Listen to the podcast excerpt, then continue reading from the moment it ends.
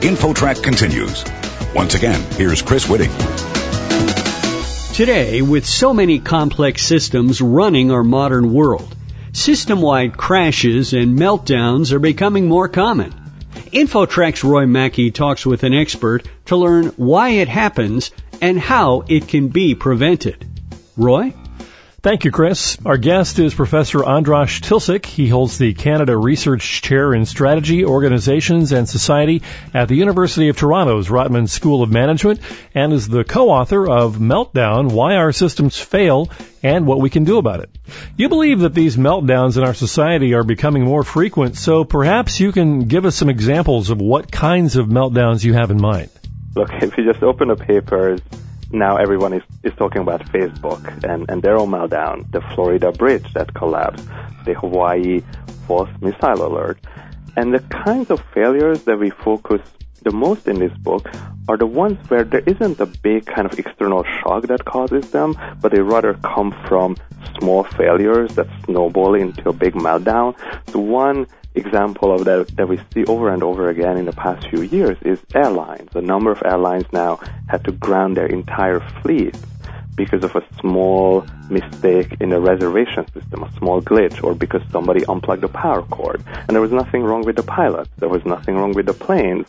Yet tens of thousands of people were stranded, thousands of flights were canceled, and we've seen this over and over again. And it's this pattern that we found so interesting. It's that it doesn't require some big shock anymore. It can just be the confluence of these little things. And these little things, there are a lot of threads that are similar between these, right? Between these different sorts of catastrophes. Yes. If you look at these failures, if you look at something like BP's oil spill and look at the meltdown of a trading firm or maybe something that happens at home. Maybe your family's morning routine is falling apart. Those things seem to be very different on the surface, but what the research shows is that there are some commonalities. There is this sort of shared DNA to them, and a lot of that has to do with how our systems are becoming much more complex and connected and unforgiving. And we often do that for a good reason. We are trying to become more capable, but it also often comes with this unintended effect of setting us up for these crazy, surprising failures when little things come together and really surprise us. So, what steps can government or other organizations take to lower the risk for these meltdowns? Because it seems like it's kind of against everyone's nature to simplify. Yes, and I think the response doesn't necessarily need to be simplicity in a sense even though we think complexity is the issue, the response is more transparency rather than complexity. And let me just give you one example of that. So something that a lot of people have seen play out live on television is the Oscars mix-up last year when the wrong film was announced as the winner of the Best Picture. And I think that's a great illustration of this point about transparency in that it was actually a pretty complex system. They had all these envelopes, they had redundant systems, they had backup briefcases, and of course, it was a pretty unforgiving system. It was live TV. So if you mess up, once the genie is out of the bottle, you can't put it back. But one of the big causes of that failure was the way those envelopes were designed. They were very pretty, they were artful, but they were very hard to read. It was very hard to tell, especially backstage, what category the envelope was for. And if you look at what they did this year, now they have this ugly design. They have this sort of large black envelopes with white font on them. It's really not beautiful, but it's a lot more transparent. And what that means is that it's easier for anyone to catch a mistake as it emerges, even for someone sitting at home watching this on television. And that's one principle that we see over and over again, whether it comes to the design of a car or even an accounting system. Transparency is often a very powerful response to complexity. And you just touched on another theme in your book, and that is ugly design oftentimes is more safe, more effective.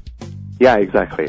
The Oscars is a great illustration. We see this in cockpit design, for example. So some airplanes have these very sleek, elegant designs, but those also often make it hard for pilots to tell what's going on, especially in an emergency situation. And it's a hard challenge, of course, because our instinct is that we want elegant things. We all want these sleek, shiny gadgets, whether it's in our cars or homes or airplanes. But often those things do set us up for failure and make it harder to deal with these small errors that come together. Our guest on InfoTrack is Professor Andras Tilcsik from the University of Toronto. He's the co-author of Meltdown, Why Our Systems Fail and What We Can Do About It. Professor, you write about two things that almost seem like a contradiction, so I wanted to kind of explore that with you. You say that teams with fewer experts are better at managing risk, but you also say that diversity is one of our best safeguards against failure. The thinking, I think, in general is when you have more diversity, that involves more people. Yes, it involves more people, but it's more about the mix. One of the more surprising things I think that we saw in this book is, is really just how powerful diverse teams are in dealing with and preventing failure. And when we talk about diversity, we mean it quite broadly. So some of it is surface level, things like race and gender, but a lot of it is things like professional background. And I think those things aren't really a contradiction. So one great study examined small community banks in the US and looked at why some of them failed and why the others survived. And it turns out that one of the very important factors is how diverse the board is in terms of professional background. So if you have a lot of experts on the board, if it's really just dominated by bankers, those banks actually ended up failing more frequently. And that's pretty surprising because you would think bankers would be pretty good at managing banks, but it turns out that adding doctors and lawyers and media people and military folks and sort of other people from the community into the mix can really help. A few moments ago, you referred to our personal lives and how this relates there. Can you um, maybe give us a piece of advice that would help there in our day-to-day lives of, of how uh, all of this would apply? Yeah, so I think one principle that we see play out very often that's helpful whether you're running one of these big systems or organizing your family better is bringing in outsiders. One case we looked at involved a young woman here in Toronto who was about to buy her first home. She really fell in love with it. It was this beautifully staged condo, but the location wasn't great. The space wasn't really right for her, but she was really taken by it. But before she put in an offer, she emailed a listing to a friend and actually a bunch of listings and said, look, I'm looking at these four or five houses. One of these is my favorite. Which one do you think I should buy? And the friend responded and said, look, I think one and three and four might make sense, but you should not get that waterfront condo. And that sort of woke her up, and we see this effect of outsiders giving us a unique and very valuable perspective. In a lot of cases, we see it in these personal decisions, especially sort of buying a new home or taking a new job can be really, really powerful. But we also see it in some smart organizations. NASA has a system that's essentially about bringing in or creating outsiders within the firm or within the organization who do the same kind of job, who act as a devil's advocate.